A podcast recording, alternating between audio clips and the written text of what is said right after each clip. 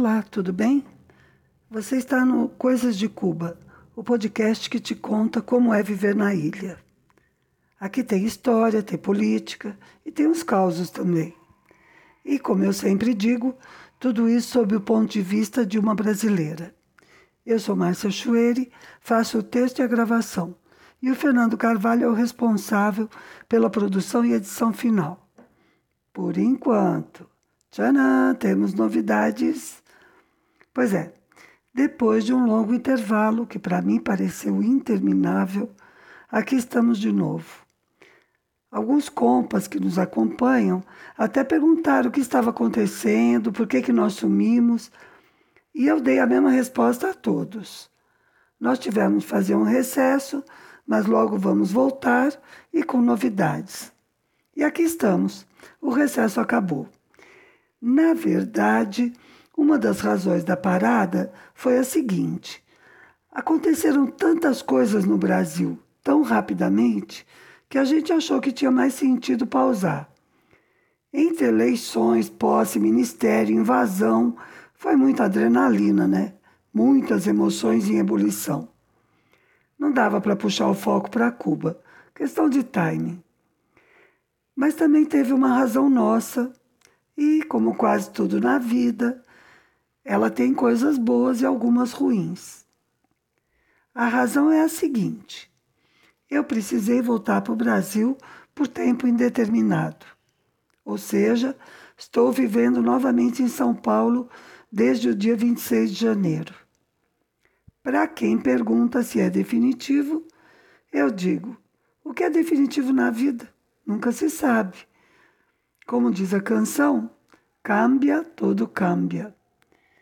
Bom, eu precisei voltar por razões pessoais. Minha relação com o meu emprego lá, que é no Ministério do Exterior, né? E com Cuba, de forma geral, não mudou. Só que eu agora trabalho de forma remota apenas quando eles necessitam. Deixou de ser um contrato permanente, como eu tinha antes. E com Cuba nem preciso dizer, né? Amor eterno e isso não muda. Vixe, Márcia, e agora? E o podcast? Agora um podcast renovado. Coisas de Cuba continua, mas um pouquinho diferente. Não se preocupe, que as notícias vão continuar chegando. Eu já garanti várias fontes lá. Inclusive, tenho duas entrevistas engatilhadas que vão trazer muita coisa interessante e até surpreendente. Não perca os próximos programas, que você vai conhecer duas pessoas incríveis. O podcast de hoje é para contar essa novidade e para responder mais perguntas que continuam chegando. Aliás, se você tiver ainda curiosidades, por favor, mande também pelas nossas redes. E nós vamos fazer o ping-pong com o Fernando, como no podcast anterior, que todo mundo achou que ficou mais interessante, mais dinâmico. Só que antes eu quero contar que dia 28 de janeiro foi aniversário de nascimento do José Martí. Então fez 170 anos que nasceu um dos grandes ideólogos e lutadores pela independência de Cuba e de toda a América Latina. Pensa comigo, lá atrás, no final do século XIX, o Martí já alertava para a importância de nos defendermos do Império do Norte, que queria dominar todo o continente. Olha como é atual. Bom, a maioria dos parceiros do podcast sabe quem foi José Martí, mas se você é uma exceção, procure conhecer. Tem muita informação na internet. O que eu queria contar mesmo é que no dia 28, né, dia do aniversário, foi inaugurado um busto do Martim no Memorial da América Latina. E você está vendo, né? Fazia dois dias que nós tínhamos chegado de uma viagem super cansativa, mas a gente não podia perder essa. Foi uma festa linda que fez jus à importância do homenageado. Tinha lá companheiros do Movimento de Solidariedade a Cuba, do MST, do PT, do PCO e as autoridades, lógico, né? o cônsul-geral de Cuba no Brasil, que é amigo do podcast, o Pedro Monson, o novo embaixador que acabou de chegar, graças Lula, e vários deputados, o presidente do memorial, que também participou da inauguração. Eu não vou falar todo mundo que estava lá, é só para contar que isso aconteceu em São Paulo e que o busto em bronze está lá, sinal dos novos tempos. Se você quiser conhecer, fica logo à direita do portão 13 do Memorial da América Latina, na Barra Funda. Bom, agora nós podemos passar as perguntas. Então, Fernando, pode mandar a primeira. Oi, Márcia, tudo bem? Muito bom estar aqui de novo com, com vocês, com todo mundo que escuta o podcast ou que assiste pelo YouTube também, apesar de ainda não termos imagem. Eu acho que é bem o que você falou. Toda novidade, ela sempre vem acompanhada de algo bom e algo não ruim, mas algo que não é tão bom assim. Em relação ao podcast, eu acho que a gente vai ter grandes novidades. Com a sua vinda para o Brasil, nós teremos uma facilidade maior com relação à internet. Então, acho que essa troca de, de mensagens, esse modo com que nós fazemos o podcast vai, vai melhorar bastante, vai ficar mais dinâmico. Então, em breve tem novidades, uh, nós já estamos conversando sobre isso e todo mundo vai gostar. Bom, com relação às perguntas, chegou, para variar, chegaram diversas perguntas. Mas eu separei uma aqui, essa daqui é mais de um amigo meu, então ele perguntou e eu vou encaminhar essa pergunta agora durante o podcast para você. Então eu tenho um amigo que ele viajou agora recentemente para Havana, né? E ele quer saber, uh, antes dele ir, ele estava querendo saber se era obrigatório ou não o seguro saúde para viajar para lá. É obrigatório ter esse seguro-saúde? Como a gente vê em diversos lugares, você precisa mesmo ter? Ah, tem bastante gente mesmo que quer saber isso. Bom, como a maioria dos países, principalmente os que têm turismo como uma fonte de receita importante, o seguro-saúde é obrigatório sim para os turistas que visitam a ilha. É bom lembrar que ter um seguro-saúde é uma proteção para o viajante. Ninguém quer ficar doente justo nas férias, mas pode acontecer. Eu sei que você está gastando com a passagem, com a viagem, com a hospedagem, com não sei o quê, e queria poder evitar essa despesinha a mais. Mas não pode não. Tem que fazer o seguro-saúde. Daí eu queria fazer uma pequena explicação, aproveitando o tema. O sistema de saúde cubano, que é único, totalmente público, gratuito e universal, é para os cidadãos cubanos. Os residentes temporários, como era o meu caso, também não têm acesso ao sistema. Mas também é importante fazer uma ressalva por uma questão de justiça e de informar corretamente a quem está ouvindo. Durante a pandemia, em caso de suspeita de Covid, todo mundo era atendido no sistema público. E eu fui vacinada, como todos os, os que estavam né, residindo em Cuba, gratuitamente com vacinas cubanas, o esquema completo e mais o reforço. Acho que completei a, a resposta, né? Pronto, Fernando, manda outra agora. Ah, entendi, Márcia. Então já deu para entender bem. Seguro saúde obrigatório e isso daí a gente já vê em outros países também, né? Mas como a gente está falando de viagem, é sempre uma outra, tem sempre uma outra pergunta que aparece bastante o que, que um turista tem que levar para Cuba? Então, uh, basicamente assim, o que, que tem que ter na mala dele? Tem que ter alguma coisa especial, algum suprimento especial, alguma coisa diferente? O que, que seria bom uma pessoa que está se preparando para ir para Cuba levar? Uia, essa pergunta é boa e já vem enlaçada com a anterior. Minha recomendação para quem vai viajar para qualquer lugar, não só para Cuba, é se você pratica alguma dieta especial, assegure seus suprimentos. Quer ver um exemplo? Quando eu fui para Portugal em 2013, em alguns lugares eu simplesmente não encontrava alimentos sem glúten. Tipo pão, essas coisas, né? Para fazer um lanchinho à tarde ou à noite. Outra recomendação: se você toma medicamentos de uso constante, leve o suficiente para toda a viagem. Já aconteceu com uma grande amiga minha de se confundir e levar metade do que ela precisava. E deu um trabalhão para a gente encontrar lá em Cuba a outra metade, tá? Mas de qualquer forma, mesmo que você não tome nada assim, leve medicamentos para as doenças mais corriqueiras e que você tem o hábito de usar. Tipo, o que você toma se tem um resfriado ou uma diarreia, ou para dor no corpo depois de caminhar muito. Ah, e protetor solar e cremes para aliviar o incômodo do excesso de sol na pele. Sempre acontece, né? Tudo isso vale para qualquer viagem, como eu disse. Quando eu fui morar em Tenerife, eu tive uma enorme dificuldade para encontrar simeticona, que em São Paulo eu encontrava em qualquer farmácia e que aqui não precisa de receita. Eu também não encontrei uma farmácia homeopática. Sorte que eu fiquei pouco tempo lá, tá? Eu logo voltei para o Brasil.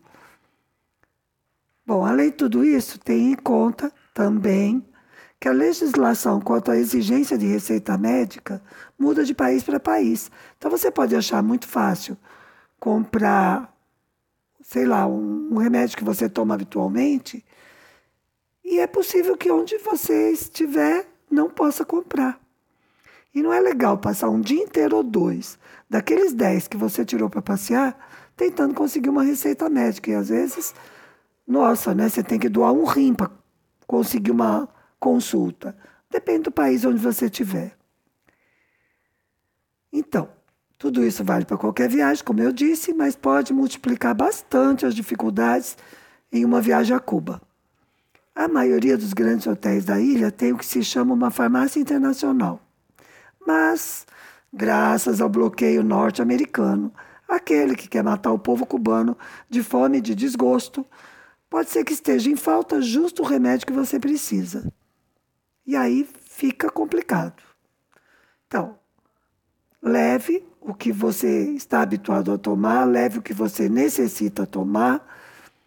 E além disso, se você quiser levar alguma coisa para fazer um presentinho para cubanos, né, leve coisas gostosas de comer.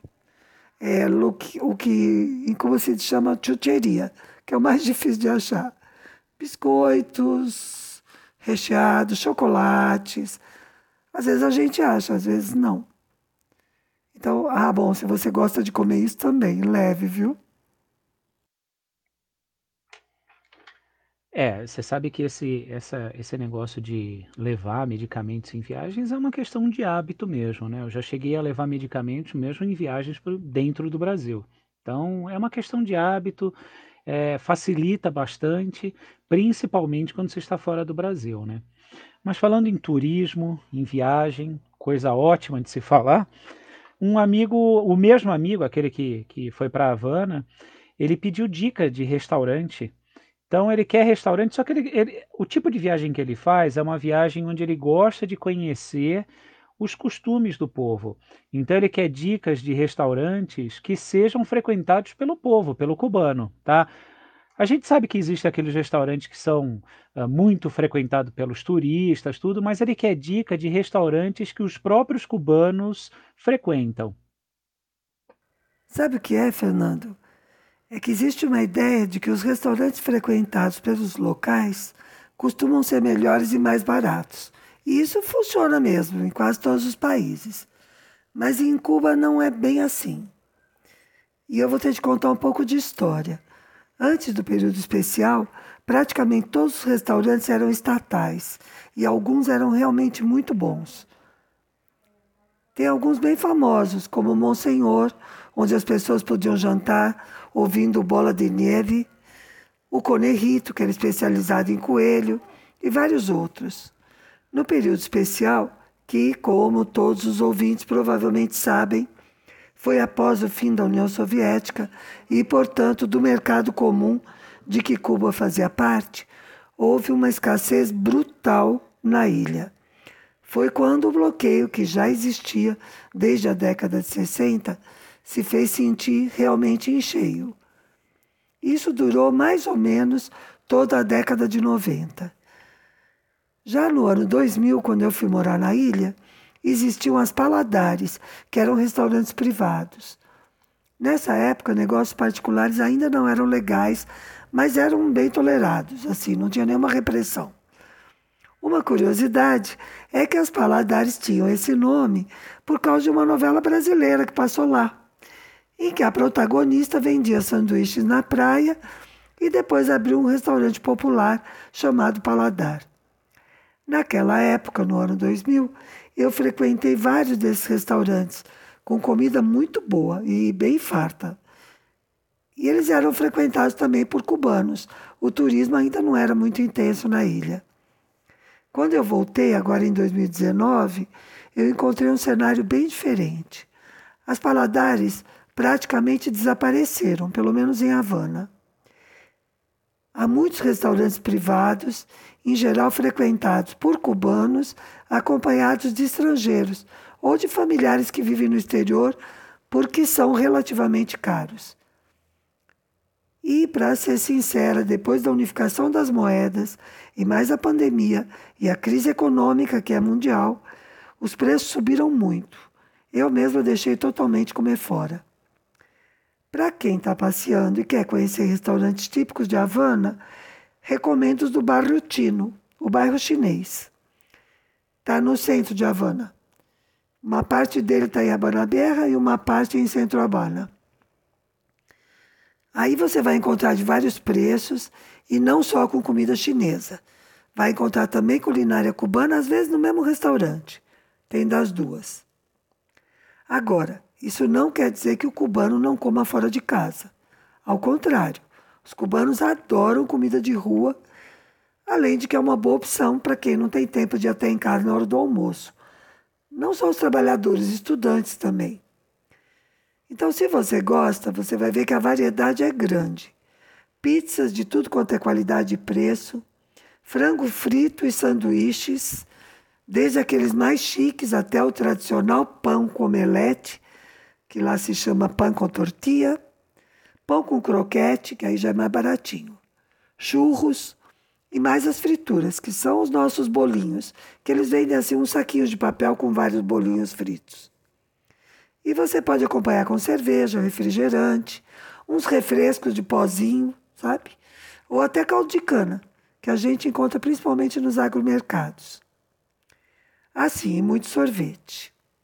E se você quiser descobrir onde estão os melhores, é fácil. É só olhar o tamanho da fila. Márcia, fiquei com uma dúvida, dúvida de turista mesmo. Se eu for a Cuba e levar dinheiro e quiser trocar o dinheiro, onde que eu ajudo mais o povo cubano? Se eu trocar na cadeca ou se eu trocar na rua? O que que eu vou conseguir ajudar mais o povo? Bom, Fernando, na minha opinião, se a pessoa trocar na cadeca, ajuda todo o povo cubano, porque essa é uma das maneiras que o governo tem de arrecadar divisas, ou seja, moedas fortes, para fazer compras no mercado internacional. Como eu já expliquei e falei repetidas vezes, o bloqueio norte-americano impede Cuba de receber empréstimos ou de ter crédito, obrigando a pagar tudo à vista. Então, o dinheiro que a cadeca arrecada vai servir para comprar alimentos, medicamentos, matérias-primas, insumos, tudo que Cuba precisa importar. Mas também é verdade que, se trocar na rua, vai conseguir um câmbio mais favorável. Como o intuito do vendedor também é arrecadar divisas, ele paga mais que o câmbio oficial. É vendedor ou comprador, né? Enfim, depende de que lado você olha. Bom, ficou fácil de entender, né? Mas não se iluda. Com Cuba as coisas nunca são fáceis. Se a moeda que você tem na mão é dólar americano, só pode trocar na rua. Isso porque o bloqueio impede que Cuba utilize a moeda norte-americana. E daí eu preciso completar a ideia de que você pode imaginar o quanto isso dificulta para Cuba fazer compras no mercado internacional, não poder usar o dólar. Por isso eu torço tanto, tanto, tanto para que acabem com isso de que o dólar é a moeda de troca no exterior, no mercado. Tomara a gente comece a usar todas as moedas fortes. É, não adianta, né, Márcia? É inevitável chegarmos no assunto do bloqueio. Não tem jeito, e acho que quem acompanha o nosso podcast consegue entender como isso daí limita a vida do cidadão cubano, como isso atrapalha de verdade. Eu vou pegar duas perguntas aqui que chegam bastante e vou juntar em uma só, tá? Então, uma delas que sempre perguntam para a gente é qual que é a melhor época para ir para Cuba e se tem voo direto. Essa daí eu acho que até você já chegou a falar sobre isso em um podcast. A outra pergunta que tem é se turistas podem viajar de trem em Cuba. Essa daqui também eu nunca tinha imaginado isso, mas ela chegou bastante nas nossas uh, redes sociais. E aí, como é que é? Pode ou não pode viajar de trem, Márcia? Bom, eu acho que a melhor época é de fevereiro a abril. Antes disso é inverno. Não faz muito frio, mas sempre pode tirar a graça de ir à praia, por exemplo. A partir de maio começam as chuvas e de junho a novembro é a temporada ciclônica. Agora, se você só tem férias em setembro, por exemplo, vá mesmo assim, não perca a oportunidade. É temporada ciclônica, mas não significa que tem ciclone todo dia. Aliás, nem mesmo todos os anos. Os meses mais quentes são julho e agosto é o auge do verão e por isso é também o período mais caro. Voo direto, infelizmente, não tem mais.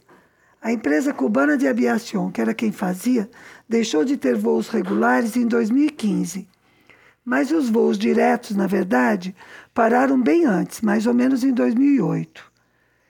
Mesmo com escala em Caracas ou Buenos Aires, eu sempre preferi voar pela cubana. Os aviões eram mais confortáveis, porque eram uns russos antigos, que tinham bastante espaço para as pernas, e os preços eram melhores. Agora, a empresa Copa é praticamente a única. Eu tenho um monte de críticas ao serviço deles, mas a gente não tem escolha. Quanto a viajar de trem, você pode viajar do que quiser e encontrar. Recentemente, uma amiga do canal foi a Santiago de Cuba de trem e curtiu bastante. Eu tentei ir de avião a Santiago de Cuba antes de voltar para o Brasil e os voos estavam suspensos. A ideia é: vá aberto a surpresas e imprevistos e divirta-se muito. Bom, Márcia, vamos lá. Então, mudando um pouquinho do turismo, vamos falar um pouquinho de educação. É, chegam muitas perguntas aqui para gente sobre educação em Cuba, e acho que uma das que mais chegam assim, uma das que mais perguntam, é se dá para fazer intercâmbio na Universidade de Havana. Ai, Fernando, essa não é uma pergunta muito fácil. O que não há é esse tipo de intercâmbio promovido por empresas privadas, que vai um jovem daqui e vem outro de lá. Sabe essas organizações? O que sim há é um tipo de intercâmbio realizado entre instituições de ensino. Ou seja, um estudante brasileiro poderá estudar na Universidade de Havana ou de outra província em um projeto entre uma universidade brasileira e a Universidade Cubana. Mas também existe a possibilidade de estudar em Cuba, não só na Universidade de Havana, em outras províncias também. Nesse caso, o estudante estrangeiro paga pelo curso. E quem tiver interesse pode conseguir mais informações entrando em contato com o consulado de Cuba.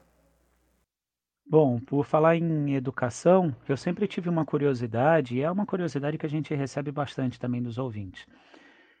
Como é que funciona o sistema educacional em Cuba? Então, por exemplo, no Brasil, nós temos o ensino básico, educação básica, que é dividida em educação infantil, uh, o ensino infantil, ensino fundamental e ensino médio. Né? E o ensino fundamental eles ainda dividem em anos iniciais e anos finais.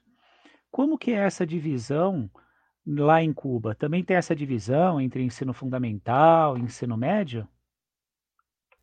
Sim, é isso mesmo. Do jeitinho que você está falando. A organização da educação básica e média é bem parecida com a nossa. Aos seis anos, as crianças passam do pré-escolar ao ensino primário, que vai do primeiro ao sexto ano. Depois passam à secundária básica, que dura três anos. No final, são nove anos, como nosso ensino fundamental. Depois da secundária básica, o aluno pode passar ao pré-universitário, que dura três anos, como nosso ensino médio, ou ir a uma escola técnica, que pode durar três ou quatro anos, dependendo do curso e que é parecido com as nossas escolas técnicas também. Ir para o pré-universitário ou para uma escola técnica depende da média do aluno nos três anos da secundária básica, mas também do, do interesse dele, claro. Muitos jovens preferem ir para uma escola técnica para poder começar a trabalhar de imediato, ao terminar, né? Os três anos ou quatro. Quem faz escola técnica também pode fazer curso superior depois, mas aí já como trabalhador, vai para a Universidade do Trabalhador. Uma coisa que é diferente do Brasil e que eu gosto muito em Cuba é que os ministérios de educação e de educação superior são separados. O Ministério de Educação Superior se ocupa de verdade não só do ensino, mas também da pesquisa. Além disso, a definição de quantidade de vagas por curso superior ou a criação de cursos superiores também é orientada pela necessidade que o país tem de trabalhadores em cada área. Muito diferente do Brasil, onde a máfia das faculdades privadas faz o que bem entende. Sei lá, eu posso estar enganada, não sou especialista no assunto. Mas a visão que eu tenho do que acontece no Brasil é que existe um sistema perverso que empurra justamente o jovem com menos condições econômicas para as piores escolas. No fim, o diploma dele não vai ser respeitado no mercado de trabalho, mas vai ser exigido pelas empresas, inclusive para ocupar funções para as quais ele nem necessitaria de curso superior. Isso empurra justamente o jovem aí para essas faculdades privadas de baixa qualidade. Resumindo, pelo que eu vejo, os pobres sustentam a máquina de diplomas da máfia das faculdades privadas no Brasil. É um sistema escandaloso, eu acho. Vamos ver, né? Agora temos esperança com o nosso presidente, com a volta do Lula, que voltem também o, que volte né, a verba para o ensino superior, que volte o cuidado, a atenção com as federais e com as estaduais também. Enfim, que a educação superior se torne acessível também aos jovens de famílias de baixa renda, né? Bom, Márcia, vou terminar agora essa série de perguntas. Nós ainda temos várias outras, mas vai ficar para um próximo episódio. E eu vou terminar agora com uma pergunta um pouquinho complicada, um pouquinho delicada. É verdade que tem muita gente saindo de Cuba atualmente? E se for verdade, por que, que isso está acontecendo? Difícil mesmo e delicada também. Mas é verdade, sim, infelizmente. Em 2022, foram mais de 250 mil pessoas, a maioria de forma ilegal. Esses migrantes usaram várias maneiras para tentar chegar aos Estados Unidos. Uma é pela Nicarágua. Em Cuba, inclusive, usam o eufemismo de dizer que a pessoa foi por los volcanes, pelos vulcões, porque lá na Nicarágua tem vários vulcões, né? Como a Nicarágua não exige visto, o cubano viaja legalmente para lá e depois é levado por coiotes, que são os traficantes de pessoas. Isso é bem arriscado. Tem muitos casos em que as pessoas são roubadas ou até mortas pelos traficantes. Outro caminho que se usa é sair para a Guiana, que também não exige visto, e de lá passar para o Brasil, ou mesmo tem casos de chegar até o Chile, também levados por coiotes. E desses países, eles muitas vezes passam então a tentar ir para os Estados Unidos.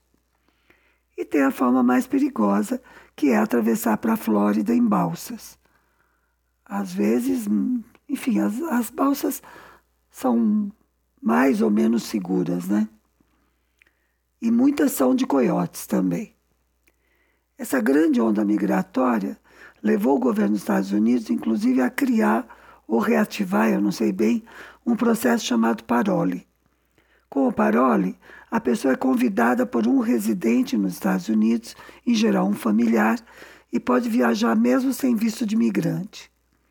O parole não é só para cubanos, mas, diferentemente dos viajantes dos outros países, o cubano pode solicitar residência após um ano nos Estados Unidos com base na lei de ajuste cubano. E acaba se criando, com isso, uma situação até um pouco estranha até um pouco cômica, eu acho, que é a seguinte: a lei de ajuste cubano foi criada para estimular a migração ilegal, a saída ilegal de Cuba. Mas, pela perspectiva dos migrantes de outras nacionalidades, ela é um privilégio, porque os outros não conseguem a cidadania, a residência, né, nos Estados Unidos. Os cubanos, sim. A motivação, né, o porquê para tanta gente tratando de sair de Cuba é simples de entender. O bloqueio, extremamente exacerbado por aquelas 243 medidas adicionais de arroxo que o Trump aplicou e o Biden não levantou. Combinado isso com a crise econômica criada pela pandemia, que reduziu muito o turismo, tornou a vida em Cuba bastante difícil, mais do que era antes. Para começar, há muita escassez de produtos básicos. O governo faz um esforço enorme para que todos recebam o necessário para viver, mas não é fácil distribuir pouco entre muitos. E isso não é só uma escassez temporária, porque é uma situação que vem se prolongando há muitos anos e agora bem agravada. Então o problema maior não é não ter o que comer, porque não se chega a isso. O problema maior é não poder fazer planos, é não ter esperança de que mude. Isso para os jovens é muito pesado. Então, por exemplo, a Babi tinha amigas, a Babi tem 16 anos, tinha amigas de 14, 15 anos que diziam: Eu quero ter filhos, mas não aqui. Primeiro eu quero ir embora, porque aqui é muito difícil. Os jovenzinhos já têm essa visão. E os cubanos que saem, eles não são contra a revolução. O que eles buscam é uma condição de vida melhor, inclusive para a família que fica em Cuba. Ó, eu sou neta de imigrantes, por pai e mãe. A minha geração é a segunda geração no Brasil. E eu sempre que falo disso penso nos meus avós, que deixaram as próprias famílias atrás buscando uma melhor condição de vida. O meu avô paterno, não, paterno não, paterno depois trouxe os irmãos. Mas o meu avô materno nem chegou a ver de novo a família dele depois que veio. Porque é isso, né? A verdade é que a grande maioria de imigrantes do mundo não sai do próprio país por razões ideológicas, mas porque quer viver melhor. Eu não estou falando das pessoas que fogem de perseguição política, claro, nem dos refugiados de situações de guerra, de grandes desastres, não isso. Eu falo dessa grande massa, dessa grande quantidade de gente que hoje se move de um lado ao outro do planeta. O mundo tem hoje uma grande crise migratória, mas os países ricos ficam querendo tapar o sol com a peneira, né? É uma situação muito complexa, e mais ainda quando se trata de Cuba. Ó, oh, Fernanda, essa pergunta inclusive me fez pensar no meu regresso para o Brasil. Eu não voltei por nada disso, você sabe. Mas eu não posso fingir que não sei o quanto é mais fácil viver aqui em termos de acesso a recursos. É simples, ó. Poder ir a um supermercado e simplesmente entrar e comprar o que eu necessito ou desejo é uma delícia. Por outro lado, eu também sei que é assim, porque pertenço a uma pequena parcela privilegiada da população, né? Eu estou sinceramente angustiada com a quantidade de pessoas que perderam tudo, famílias inteiras vivendo em tendas de campanha, em condições precaríssimas. Aqui em São Paulo o cenário chega a ser desesperador. Eu, olha, fala a verdade, eu estou evitando sair na rua. Evitando ir de uma região para outra. Eu não saio da minha região da cidade, eu não saio do meu bairro. Eu evito. Porque, né, ainda por cima é impotência, né? Você vê toda essa gente sofrendo e você fazer o quê? Dar um dinheirinho para quem vem te pedir? Gente, é horrível, né? Claro que a situação deles é muito mais horrível, né? Mas tá, tá assustador, né? E você vê em Cuba, não tem ninguém vivendo em condição de rua. Tem pobreza, mas não tem miséria. Não tem criança sem escola. Apesar dos recursos escassos, a atenção à saúde é assegurada a todos os cidadãos. E mesmo assim as pessoas imigram. Emigram porque vem uma vida mais fácil do outro lado das 90 milhas. Emigram porque a propaganda é brutal, dizendo que lá se vive melhor. E o pior é que não sempre é verdade. Muitas vezes é mentira. São muitos os casos de cubanos que venderam suas casas para ter dinheiro para pagar o coiote e depois passam meses ou até anos vivendo dentro de um carro nos Estados Unidos ou na rua, também numa tenda. E os tantos casos de profissionais competentes que têm de abrir mão da profissão quando vão para lá, ou vão trabalhar clandestinos, sendo explorados por outro profissional. Enfim, é, essa é uma situação complexa, é uma situação difícil. Não é difícil de entender a motivação das pessoas. Mas é óbvio, é evidente que é provocada por essa política cruel dos Estados Unidos. E que acontece no mundo todo, né? Porque o cubano sai por causa do bloqueio e tudo isso. Mas o haitiano sai porque também está passando fome. Né? O boliviano vem para cá também por causa da situação difícil. Os africanos vão para a Europa por isso também, ou vêm para cá, por causa das grandes diferenças no mundo, né? Não dá mais para fingir que não é, né? Não dá mais para fingir que o capitalismo não deu certo, que a grande maioria da população está sofrendo e que não é por falta de recursos, é porque a distribuição é brutalmente desigual. Bom, então, aí eu falei da minha mudança para cá, falei no começo, falei no final. E a música de hoje que eu vou deixar tem tudo a ver com essa mudança forçada, mas também que é de regresso ao ninho, né? O título é Todo Cambia. Ou seja, tudo muda. E essa música ficou muito conhecida na voz da Mercedes Sosa. Tem gente até que pensa que é dela, mas não é não. Todo Câmbia é uma composição de um chileno chamado Julio Numhauser, que se exilou na Suécia durante a ditadura do Pinochet.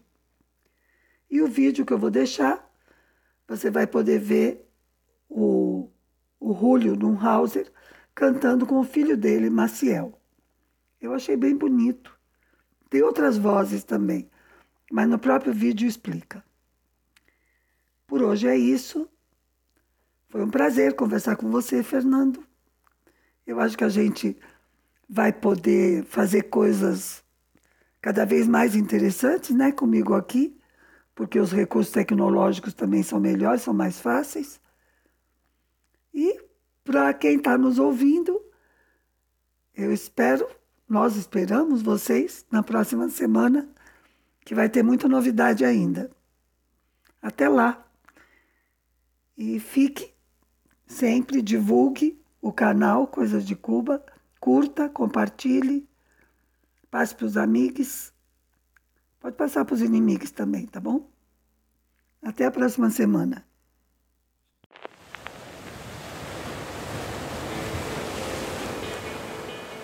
Me siento como un árbol que ha sido arrancado violentamente de la tierra y ha quedado con sus raíces al aire.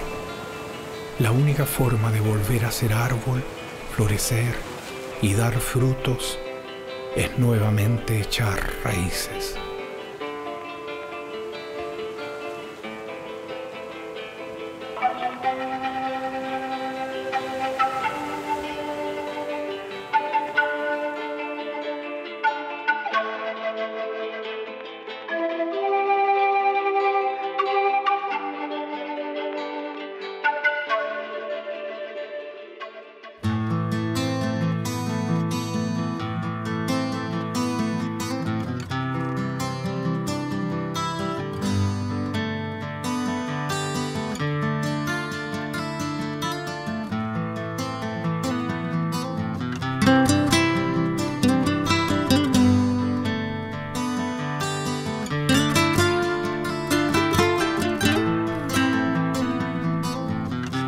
Lo superficial, cambia también lo profundo, cambia el modo de pensar. Cambia todo en este mundo, cambia el clima con los años, cambia el pastor su rebaño. Y así como todo cambia, que yo cambie no es extraño. Cambia el más fino brillante, de mano en mano su brillo, cambia el nido el pajarillo, cambia el sentir un amante, cambia el rumbo el caminante, aunque esto le cause daño y así como todo cambia, que yo cambie no es extraño. Cambia todo, cambia. Cambia todo, cambia. Cambia todo, cambia. Cambia todo, cambia.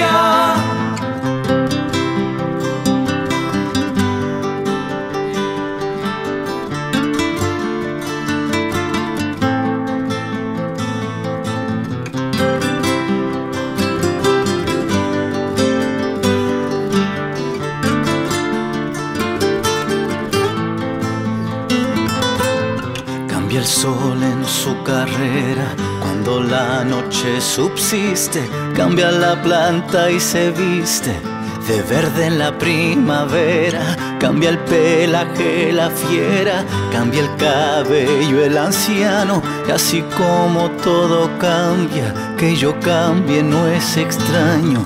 Pero no cambia mi amor, por más lejos que me encuentre, ni el recuerdo ni el dolor de mi pueblo, de mi gente, y lo que cambió ayer tendrá que cambiar mañana, así como cambio yo en esta tierra lejana. Pero no cambia mi amor, por más lejos que me encuentre, ni el recuerdo ni el dolor de mi pueblo, de mi gente, y lo que cambió ayer tendrá que cambiar mañana, así como cambio yo en esta tierra lejana.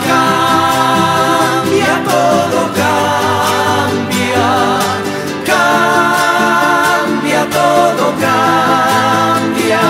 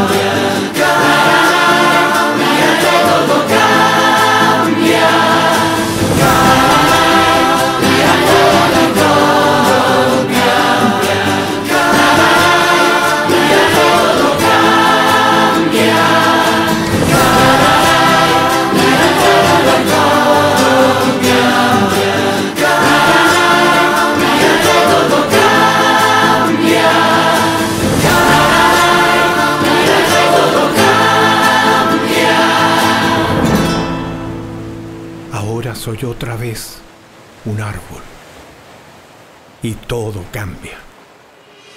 Cambia